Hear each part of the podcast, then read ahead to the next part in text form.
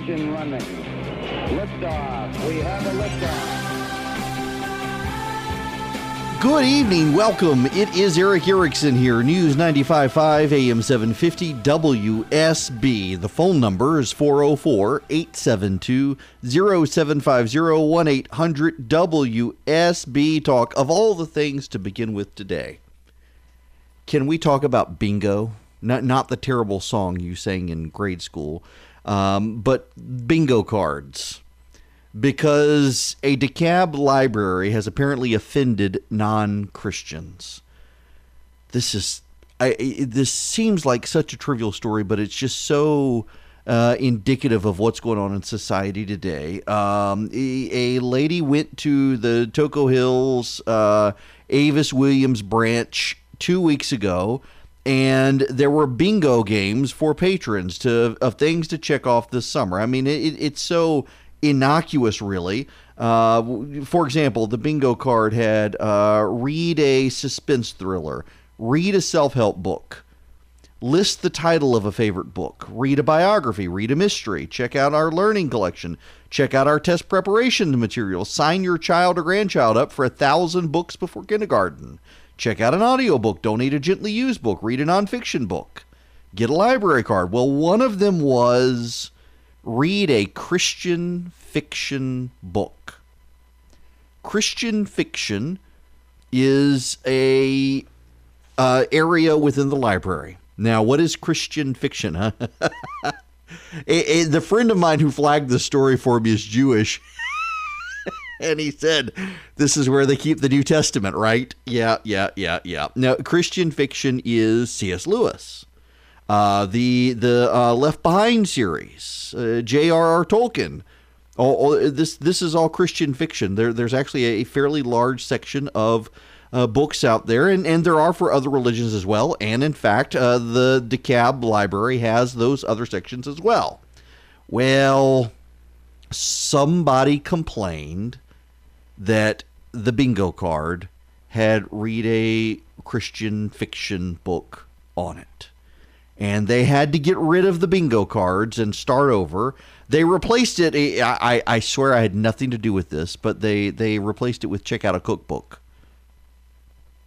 But still, I mean, this is what people are getting outraged about these days. Uh, a, a, bingo card at a library that somehow offends people. What? People are really offended at the slightest things these days, are they not?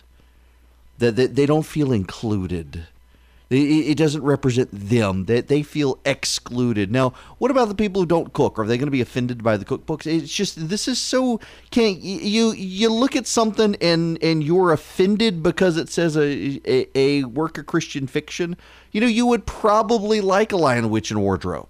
It's actually a good. The Behind series, I'm not a fan of, uh, but Lion, the Witch, and the Wardrobe, a great book. Check it out. Read it.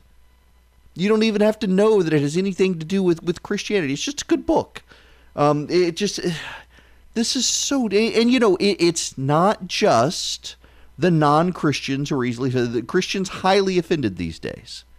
And I, I do guarantee you, though, to be fair, that if it said check out a work of, of Jewish Jewish fiction or or a, a spiritual book or, or however they phrase it, you would find a Christian who runs to the newspaper to complain. It's just dumb, though. I mean, everybody's got to complain about everything else. You know who else is complaining about things? Alexandria Ocasio Cortez. She's really upset with Nancy Pelosi and last night called her a racist. Well, she didn't use those precise words. Uh, she said that Nancy Pelosi was singling out uh, the women of color in the House Democratic Caucus, which is how they they say racism. Well, today she was confronted by a CNN reporter. Said, "No, no, no, no, no, no, no. We're not really calling her. She's not really saying she's a racist. It's just uh, for some reason she singles out um, women of color, and it, there are Democrats starting to lash out at her. Can we? We need to do a, a brief history lesson. I, I think a history lesson would be useful here in light of some poll numbers we have that have come out. Now, uh, let, let's give you some history here we need to go back to the 1790s. Robespierre, was a leader in the French Revolution. Uh, he really, actually, historians widely agree now, he didn't necessarily want power per se, but uh, became a leading advocate of equality within the um, within the French Revolution. He wanted to um, get rid of the clergy, wanted to get rid of slavery, wanted to ensure universal suffrage just for men, though, not for women. Uh, he didn't like capitalism. He, he was a, a revolutionary. And in the seven, in 1793, he participated in government and helped start the Reign of Terror. The Reign of Terror was a moment where there were revolutionaries and counter revolutionaries. After the French Revolution began to spiral, nothing would settle down. You had Republican forces, Federalist forces, um, monarchical forces, you had the European forces, and they were battling it out and, and some would make gains and others would recede so some would would fight back. And finally the the republicans decided they needed terror. Terror needed to be official policy because they didn't want to give up their gains. And so they set up guillotines on wheels, essentially, and can rove them around the countryside, chopping off people's heads.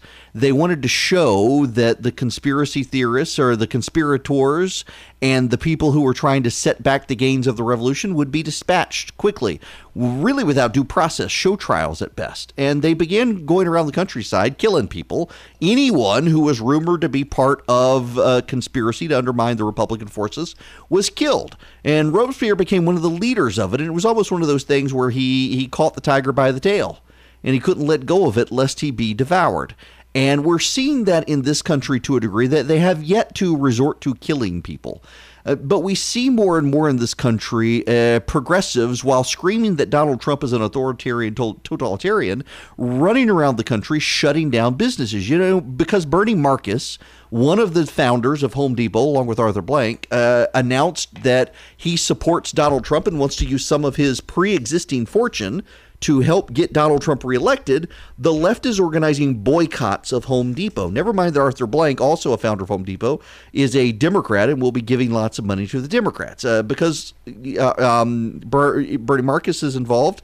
They want to shut down Home Depot. We see out in Portland, Oregon, uh, Andy Ngo beaten up by Antifa protesters because he's a journalist who dares to not toe the party line. We see this around the country. We see it in talk radio with people going after advertisers of conservative talk radio shows. We see it with Ilhan Omar trying to launch a boycott against Tucker Carlson for daring to call her ungrateful, which she is ungrateful. A refugee comes into this country and clearly despises the United States and talks bad about it at every opportunity and downplays 9 11. Uh, and, and, so now she wants to go after Tucker Carlson. We're seeing this more and more on the left, and, and more and more we're leading to violence. Mobs showing up at restaurants to chase Ted Cruz out or Sarah Sanders out. Mob showing up at Kirstjen Nielsen's house, um, the former Secretary of Homeland Security, to keep her awake at night things like this. Well, that that's what was going on in the French Revolution, and it ultimately led to violence, and then led to sustained and organized violence and legalized violence and government supported violence. And ultimately, the revolutionaries themselves were caught up into it. And Robespierre was dragged out of his house and executed. He had risen to president of the National Convention. He was a, a, member of the Committee of Public Safety, which really oversaw the reign of terror. And he became an enemy within, and was he was arrested, and he was executed in July of 1794. He was 36 years old. The revolution swept over him, and he was one of the leaders of it. Now, I say all of that because I keep looking at what's going on with some of these super radical members of Congress. Polling from ABC News shows that President Trump, in his reelection bid, would beat a socialist leaning Democrat by six points if the election were held today. And the Democrats seem to be giving him that. And you have some of these members of Congress who they don't have hard power per se. They can't really do anything themselves. Like Nancy Pelosi can do something. She can get rid of a committee. She can get rid of committee members. She can reassign people. She can put work on people, what have you. But these people, they, they control the mob. Uh, if Alexandria Ocasio Cortez were to stand up tomorrow and, and tell people they, they need to go storm a Chick fil A, they probably would And I can guarantee you, the way this is going, the Democrats' polling continues to collapse and the president's polling continues to go up. And it has nothing to do with what he's doing and everything to do with what they're doing. And the day after the election, if Donald Trump is reelected, we will not have seen Democrats rush to drag someone out of their home and tar and feather them and blame them for everything as the Democrats will with Alexandria Ocasio Cortez since the French Revolution and the revolutionaries dragging Robespierre out of the House. The Democrats will make this all her fault and Bernie Sanders' fault. It will be the far left of the party who will be to blame if Donald Trump wins reelection. And it looks like we're headed that way. And it is going to be delightful to watch this happen. Uh, she has continued to push the Democrats to the hard left. The Democrats are headed that way. And as they do, the president's polling goes up. This is going to be a very interesting situation to watch. The Democrats having a very, very bad week in Washington, and it only looks like it's going to get worse for them with AOC now coming out saying Nancy Pelosi's a racist.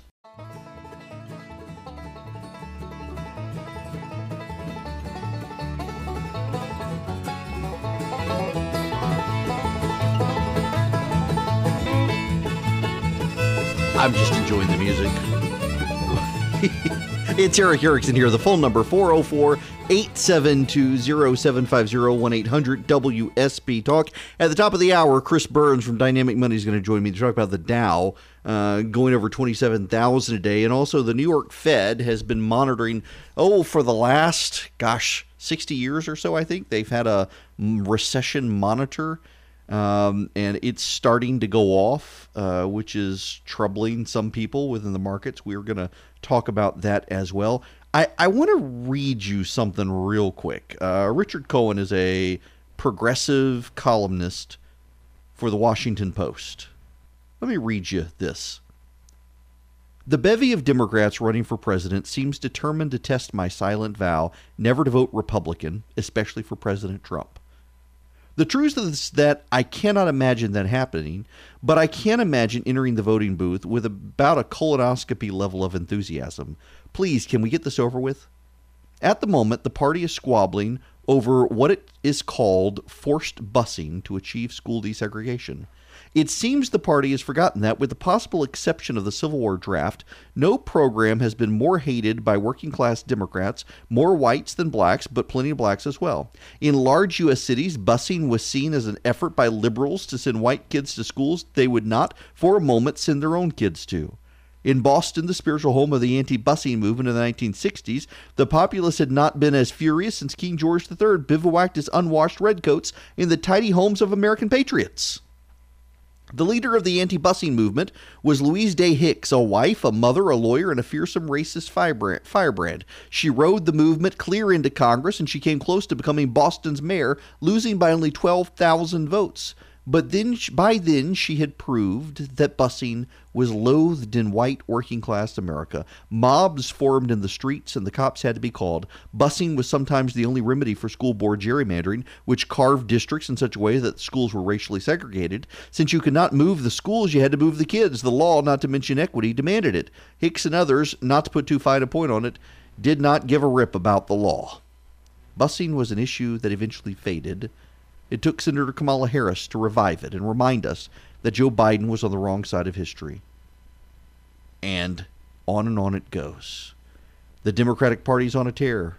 First came reparations for slavery, a noble, noble idea lacking only popular support and practicality, and possibly amounting to yet another attempt to right a wrong with money. Before that, they raised their hands in support of Medicare for all. And on and on it goes. Uh, this is Richard Cohen. He he is not a fool. He's a smart man. He's a progressive. He's a smart one, and the left is tearing him apart for daring to write this, uh, saying that w- we don't need blue collar voters anymore. We got a new coalition, and he's not sure he wants to be a part of it. And it can't be. I can't tell you the number of people who have come up to me and said, you know, I appreciated you in 2016 not voting for the president, and I'm with you now in voting for the president. This is happening a lot out there.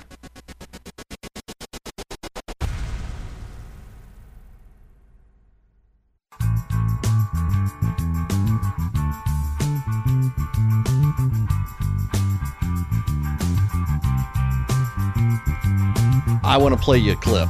Um, I think this is important news here. This is from uh, Harrisburg, Pennsylvania, the NBC affiliate there. Let's see if I can get this pulled up for you. Um, yeah, right here. Let, let's do this. This morning, Lockheed Martin will keep a plant open in the Susquehanna Valley.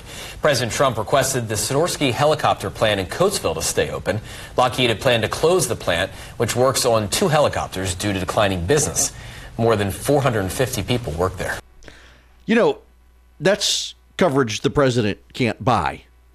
Um, this is a swing state for him. It's a state he won in 2016, a state that went to the Democrats in 2018 pretty pretty decisively. And now Lockheed Martin CEO uh, Marillyn Hewson says that the company is going to keep manufacturing the Sikorsky helicopter in Coatesville, Pennsylvania.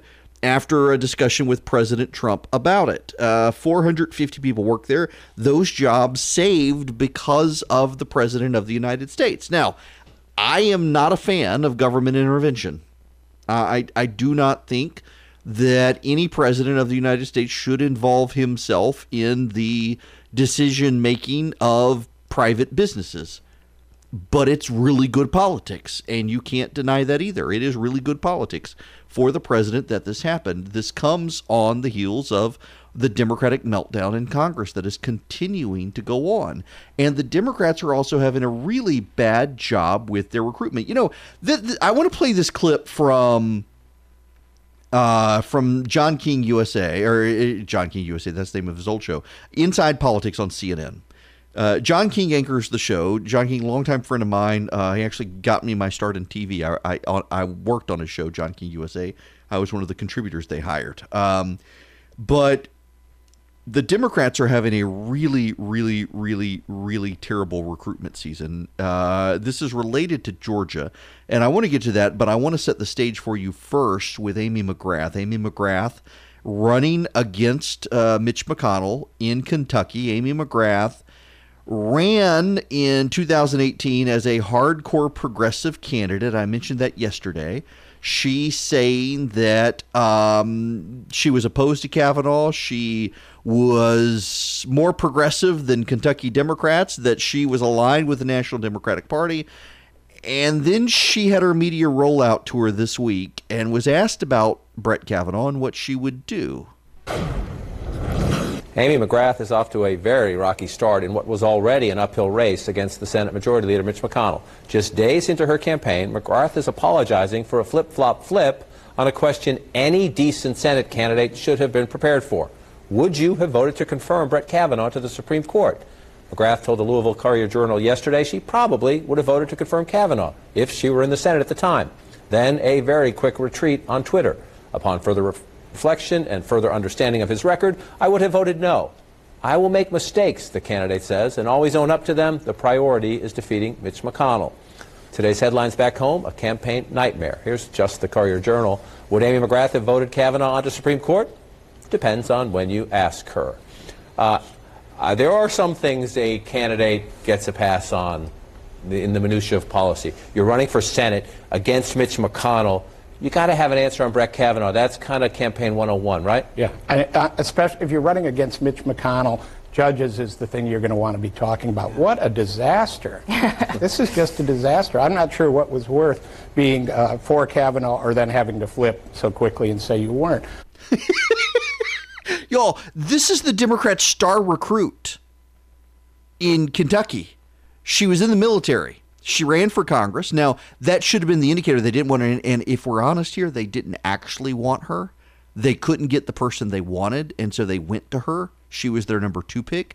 The reason they didn't want her is because she ran in the most Democratic uh, district in Kentucky in 2018 and lost in a wave year for Democrats. She's a terrible candidate. She is a terrible candidate. And Democrats, in her first 24 hours, threw her $2.5 million. And now they're livid, livid about all of this. And that leads us to Georgia and the Democrats' recruiting nightmare in Georgia. So, here in Georgia, the Democrats really, really, really, really, really tried to get Stacey Abrams to run for the Senate, and Abrams wants a do over against Brian Kemp. So she's nothing doing. So Teresa Tomlinson came out. She is a former Republican, now the mayor of, or then was the mayor of Columbus, Muscogee County, one of the consolidated city county areas of the state, as a Democrat. She's uh, pro gay rights, and the Democrats thought that would help her with progressives. But the problem is the um, the problem is that she was once a Republican. And that is a sin for Democrats. It's not enough that Teresa Tomlinson repented. There is no repentance here. There's no grace. She can't be trusted because she's fairly pro business. So Ted Terry has come out. Ted Terry is the mayor of Clarkston. He's 36, youngest mayor in Clarkston's history. Um, very, very progressive. Uh, Ted Terry, as mayor, grew a resistance beard. They call him the millennial mayor, which is all you really need to know about him. Um, he, he, grew a resistance beard to protest Donald Trump and went on the, the Queer Eye show and, and they made him cut it, uh, trimmed it up. Uh, super hipster mayor, uh, pro marijuana, probably smokes it. Um, don't know that for sure, but he sure does like to uh, have Clarkston advance the pro marijuana agenda. Also, uh, real, real big in skyrocketing the minimum wage. Um, wants real big clean energy standards, and it loves sanctuary cities. I absolutely love sanctuary cities.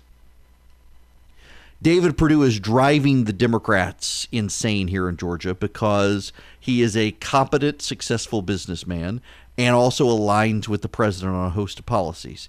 And so that has given Democrats license based on what Stacey Abrams did. That's given Democrats license to think we're going to move far to the left.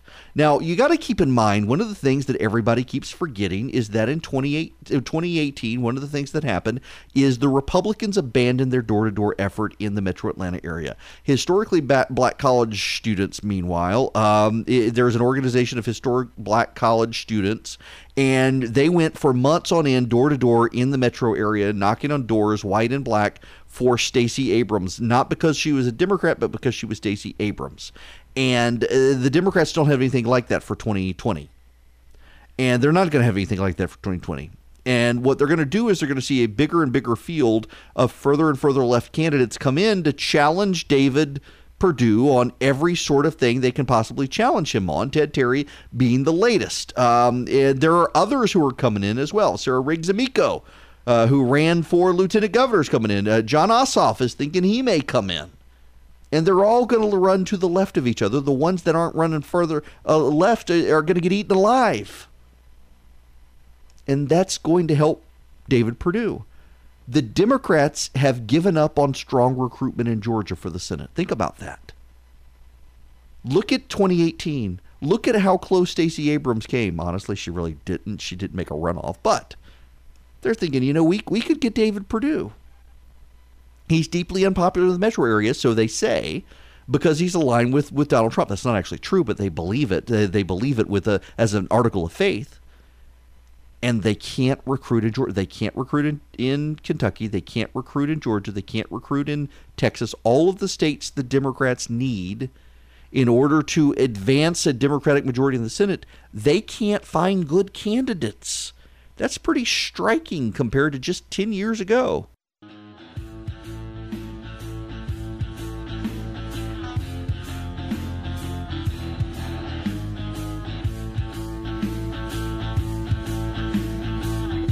Just a reminder if you're headed up uh, Interstate 75, uh, Chattooga, Floyd, and Gordon counties have a severe thunderstorm warning right now. This storm is not moving anywhere, it just keeps growing. So um, if you're headed up there, be careful. Otherwise, uh, really just a, a, few scattered showers in the air, very, very light and small. Um, but more rain is coming into the area. When we come back, the Dow is crossed 27,000 for the first time in history. And at the same time, the New York Fed is starting to worry a recession is on the horizon because of data points that it has monitored for decades. And every time the, they have a certain threshold where it crosses 30 points, uh, it, a recession has come within 12 months. And This is the first time their data point set has crossed uh, that metric. So I asked Chris Burns from Dynamic Money if he would swing by and we could talk about this. I got to ask him if he's seen Toy Story 4 too, because he really wanted to see it, and so do I. I haven't been. I need to go. I've been feeling guilty leaving the house to go see movies because uh, my wife and kids don't want to go. And like, why, why am I going and having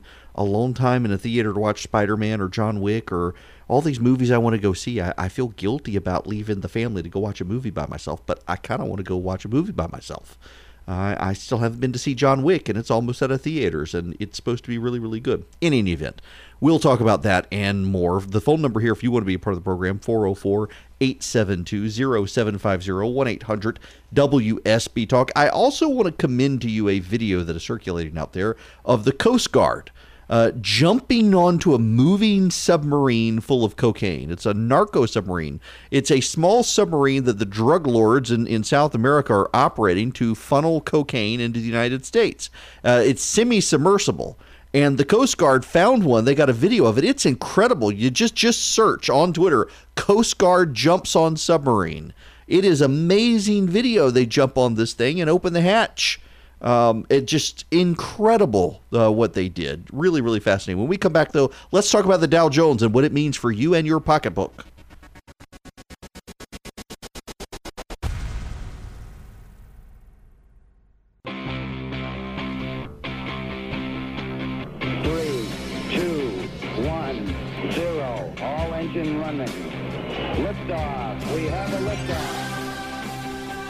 Evening and welcome. Nine after the hour here on WSB. I'm Erick Erickson. This is Atlanta's Evening News. The phone number 404 872 0750 1 800 WSB Talk. The Dow Jones Industrial Average went up 227.88 points today to close at 27,088, which is really, really good and also the first time it's been above 27,000.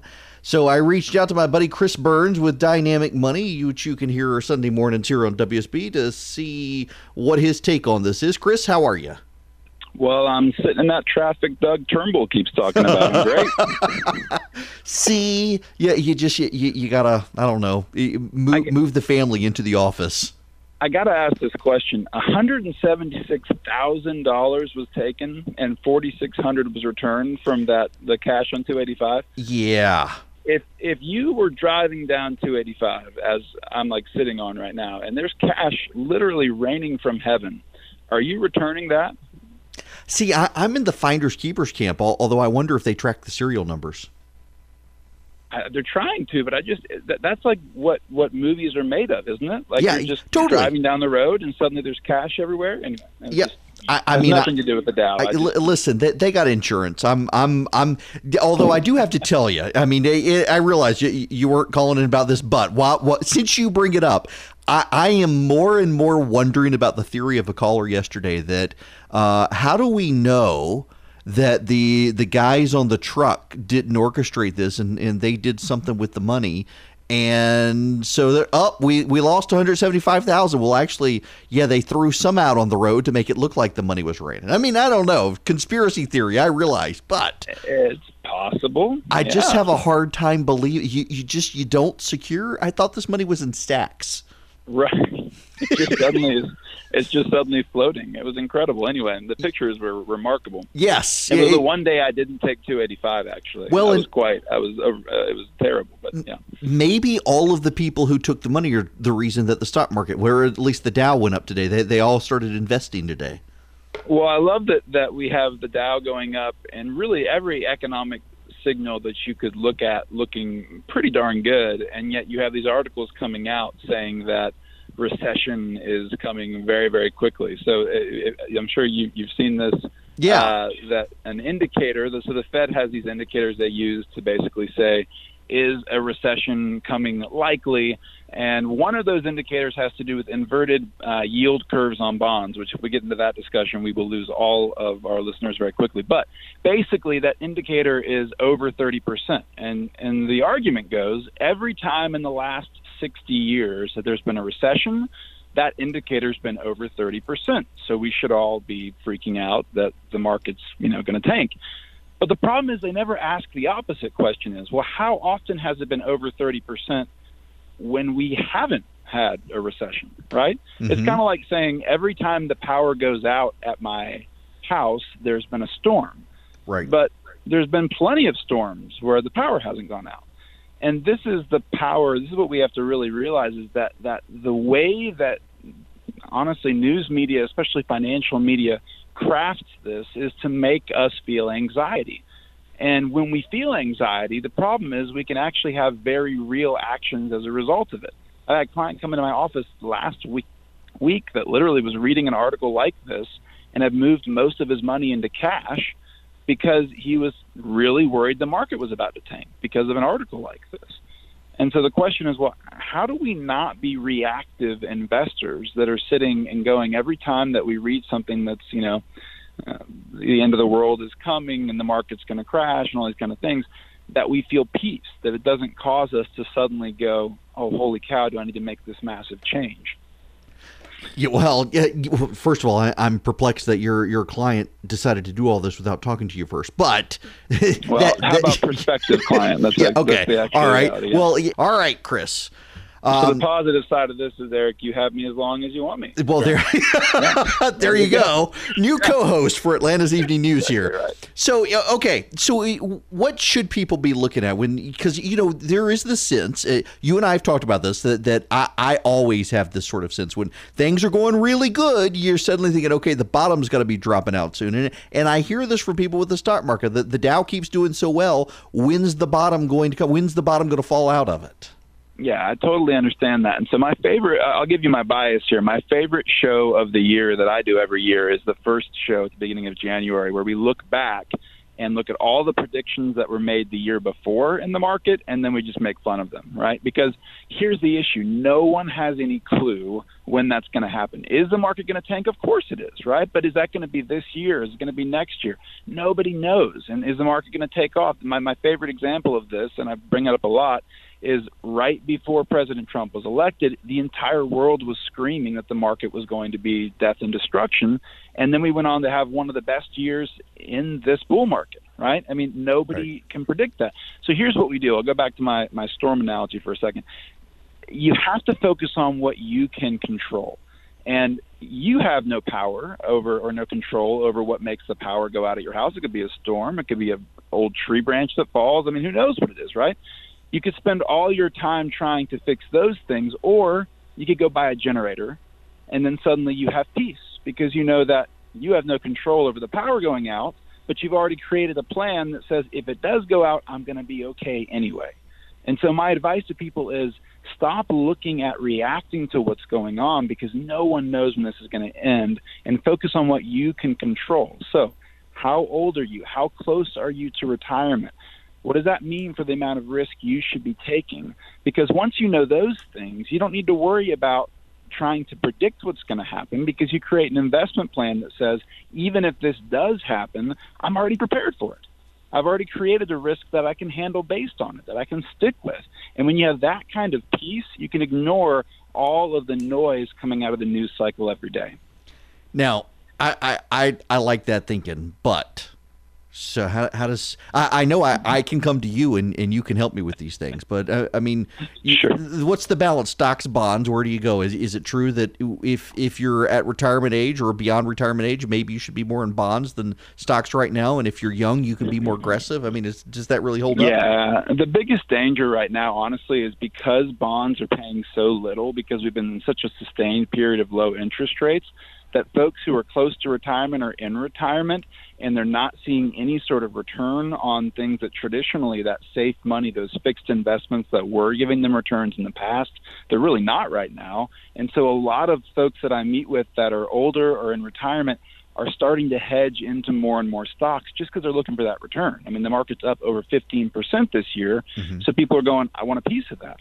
But what you have to do is sit back and go, it's more complex than this. The possible upside of being really aggressive this year, and maybe the market keeps going up this year, is far outweighed by if the market does drop 20%, which again, no one can predict, that you could really be putting your you know retirement in peril. And so the best thing, and, and also what's hard is the complexity here because when you are like people like to say if the market's up things are good if it's down things are bad but how many fortunes were made in 2008 when the market tanked right Right. so if you're a younger person the best thing that could ever happen to you might be that the market tanks this year and by younger i mean someone of your age eric someone very youthful right you could be in your Excellent. 30s or 40s Excellent. uh, I like you. exactly. Yeah, well, thank you, sir.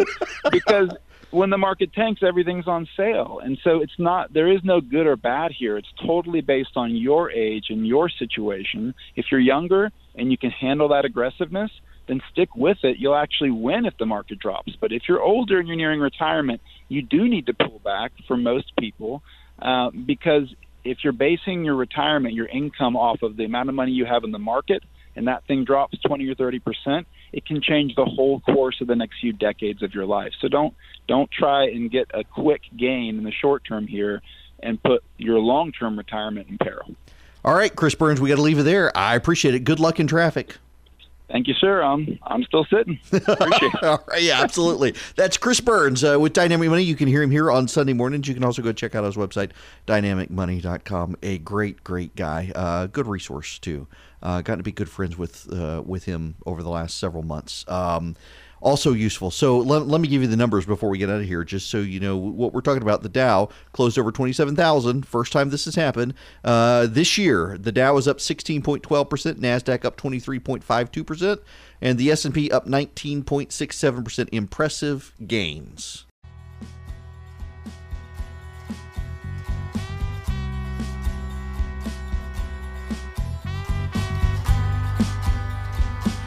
If you're headed up 575, showers starting to fire up north of Woodstock, the Holly Springs, Canton area, north into Jasper and Ellijay. You've got rain, rain in the area. Uh, more moving into the area from the south side headed north. Uh, light showers everywhere else, and those aren't strong right now, but they're starting to grow up um, this evening. Uh, the phone number here 404 872 0750 1 800 WSB Talk. Uh, is, is it Cimarron? Yep, it's Huh? Cimarron. You got it. I Yes. like that. Thank you. I grew accustomed to it after time. Thanks. I, I really like that. well, thank you. It means wild and unruly in description of the Cimarron River in Oklahoma, which sounds unruly for Jesus, and that's all right. So anyway, first, real fast, Erick, thank you so much for for your uh, program. I appreciate it. I'm very opinionated, and in some cases, I do agree with you. First of all, thanks for my quick toothbrush. Absolutely. I'm not, a, I am not an easy sale, but I've got it. You talk to my husband, and he doesn't like electric toothbrushes, but because I brag about it, he won't wants one up there. Okay, now, the reason I called you Uh huh. was about this raining money situation on 85, right? Yep. So, my question, and I'm just, I'm not All right, as you got to be quick. I'm not as bright or brilliant as y'all are. My quick question is, how are we going to verify the actual amount of the money that people picked up?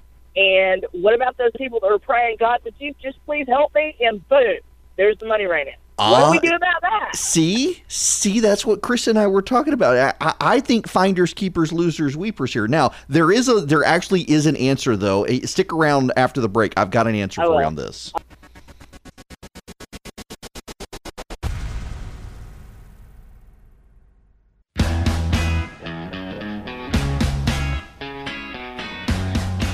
Hello there. it is Erick Erickson here. So, if you'll recall, the U.S. Supreme Court, and uh, my apologies to those of you on the phone, I'm not going to be able to get to your phone calls now, uh, given this breaking news. Um, we don't have enough time. But uh, the Supreme Court ruled that the president could ask the census question but that the reason it was formulated essentially John Roberts was saying he did not believe Wilbur Ross. Uh, Wilbur Ross is the Secretary of Commerce, and John Roberts said the question's perfectly le- legitimate, but all but said he believed Wilbur Ross lied about how it came about, and Roberts wasn't going to reward Wilbur Ross for lying. So he said to send it back to a lower court, and here are the acceptable excuses for why you came up with this. And uh, the president basically saying, conceding they've run out the clock now. They can't print it on the census form. The census has to occur next year. So what he's going to do is he's going to tell the executive departments to talk to each other And he wants all of the other executive departments, Treasury, Homeland Security, et cetera, to give the Commerce Department all of their existing data on population so that the um, Commerce Department can figure out exactly how many citizens, non citizens, and illegal aliens are in the country at this moment. Now, there actually is a reason that it is needed. The 14th Amendment requires, as part of the census, a uh, citizenship check because uh, certain rules for Congress and financial allocations are based on citizenship, not total population. That was the argument the Commerce Department could have used, and that's not the argument Wilbur Ross gave. Uh, Wilbur Ross's incompetence screwed this up for the president, and there have long been rumors he was on the outs with the White House, and it appears that after this is over, having had the president now concede he can't do what he wanted to do, Ross is probably going to be on the outs as well.